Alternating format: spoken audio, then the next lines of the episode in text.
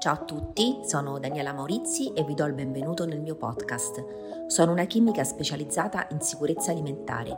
Questo podcast è dedicato a tutti coloro che vogliono orientarsi al meglio nel mercato alimentare per diventare consumatori più attenti e consapevoli. Per approfondire queste tematiche seguitemi sui social e visitate il mio sito www.danielamaurizi.it.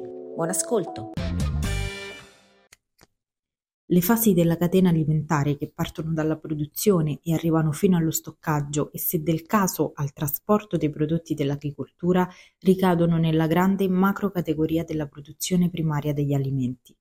Ciò comprende le coltivazioni, l'allevamento di pesci animali e la raccolta di piante, animali o prodotti animali da un'azienda agricola o dal loro habitat naturale. In poche parole, è dove tutto il ciclo di produzione degli alimenti che poi arriveranno sulle nostre tavole ha inizio. Come ogni step di tutta la filiera alimentare, anche la produzione primaria deve essere gestita in modo da garantire che gli alimenti siano sicuri e adatti al consumo umano. Per osservare più da vicino questo mondo, vogliamo parlarne con la dottoressa Daniela Maurizi, esperta in sicurezza alimentare. Dottoressa Maurizi, quali fasi del ciclo alimentare rientrano nella produzione primaria? Allora, sì, come dicevi anche tu prima, è proprio la produzione primaria, è proprio il calcio d'inizio della filiera alimentare.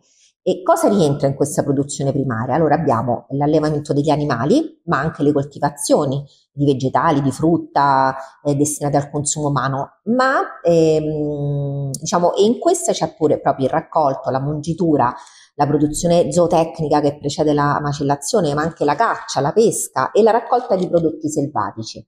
Viene intanto questo tipo appunto di produzione alimentare, quindi produzione primaria, viene descritto nel regolamento CE 178 del 2002 e all'articolo 2 descrive proprio i prodotti primari come i prodotti della produzione primaria, compresi i prodotti della terra, dell'allevamento, della caccia e della pesca. Ma non solo, la produzione primaria infatti comprende un'ampia varietà di prodotti, alcuni anche un po' inusuali, un po' inaspettati, no? Per esempio semi, frutti, vegetali ed erbe, il latte crudo, le uova, i molluschi bivalvi vivi, che vi ricordo vanno venduti solo esclusivamente vivi, non si possono vendere molluschi bivalvi che non siano vivi, prodotti derivanti dall'apicoltura, compreso il miele, ma anche funghi, tartufi, bacche, lumache, per esempio, cioè tutto quello che rientra un po' nella, quello che dicevamo prima, no? Nella parte selvatica. Allora, il processo produttivo chiaramente non si limita proprio alla coltivazione soltanto, ma viene compreso tutto quello che è il trasporto, poi la manipolazione, lo stoccaggio di questi prodotti primari. Che devono essere appunto fatti sul luogo di produzione e non se ne deve alterare la natura. In questo stesso modo anche il trasporto di animali vivi, ma anche di prodotti di origine vegetale o della pesca, dal luogo di produzione fino a un altro stabilimento in cui saranno manipolati, anche questo è uno degli ingranaggi che fa parte della produzione primaria. Quali sono i rischi a cui la produzione primaria può essere sottoposta? Allora, sono svariati, per volerli racchiudere in categorie possiamo dire che c'è innanzitutto, la fa un po' da padrone, la contaminazione ambientale. Poi abbiamo manipolazione, come dicevo prima, lo stoccaggio, il trasporto, chiaramente la pulizia, la manutenzione, l'igiene del personale e dei macchinari. Che altro potrebbe essere? Comunque, insomma, la consapevolezza della potenziale presenza di questi rischi comporta un attento esame delle circostanze e quindi appunto questo, pensare a questi rischi, cosa dobbiamo fare? Per esempio, intanto c'è una valutazione dell'idoneità dell'acqua, dove per esempio può rappresentare un pericolo, quindi l'irrigazione delle colture, le attività di risciacquo e così via. Evitare l'uso di aree in cui l'ambiente rappresenta una minaccia per la sicurezza degli alimenti, quindi chiaramente usare siti contaminati o particolarmente inquinati. Controllare i contaminanti, bisogna controllare i parassiti, le malattie degli animali e delle piante, chiaramente per quanto possibile, e questo si ridurre proprio al minimo la minaccia alla sicurezza alimentare.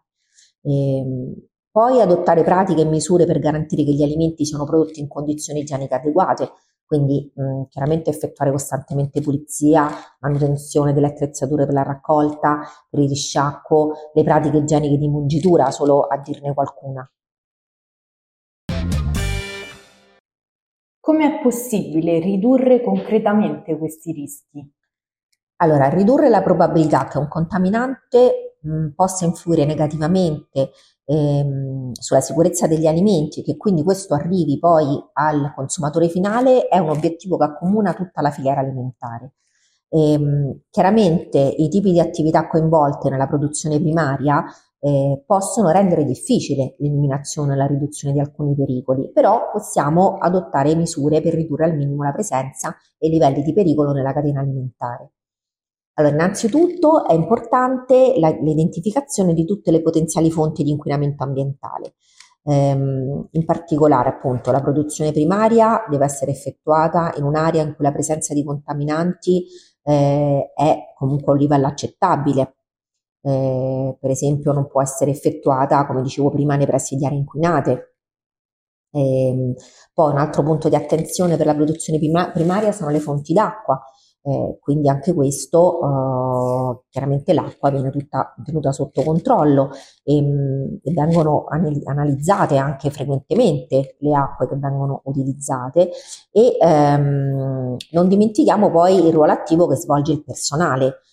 Chiaramente devono essere tutti formati a rispettare le norme igieniche e queste devono essere poi messe in pratica per non compromettere la sicurezza della produzione. Quindi tanto nelle fasi di manipolazione e produzione quanto in quelle di trasporto e stoccaggio tutti gli operatori devono conoscere le norme igieniche da osservare.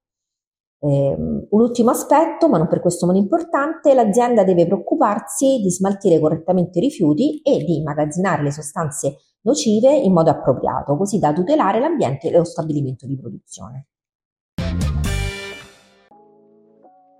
Grazie a tutti per aver ascoltato anche questo episodio di La sicurezza alimentare a portata d'orecchio. Ci sentiamo martedì prossimo in cui parleremo dei vigilanti della sicurezza alimentare, il ruolo e la responsabilità degli OSA. Grazie, ciao!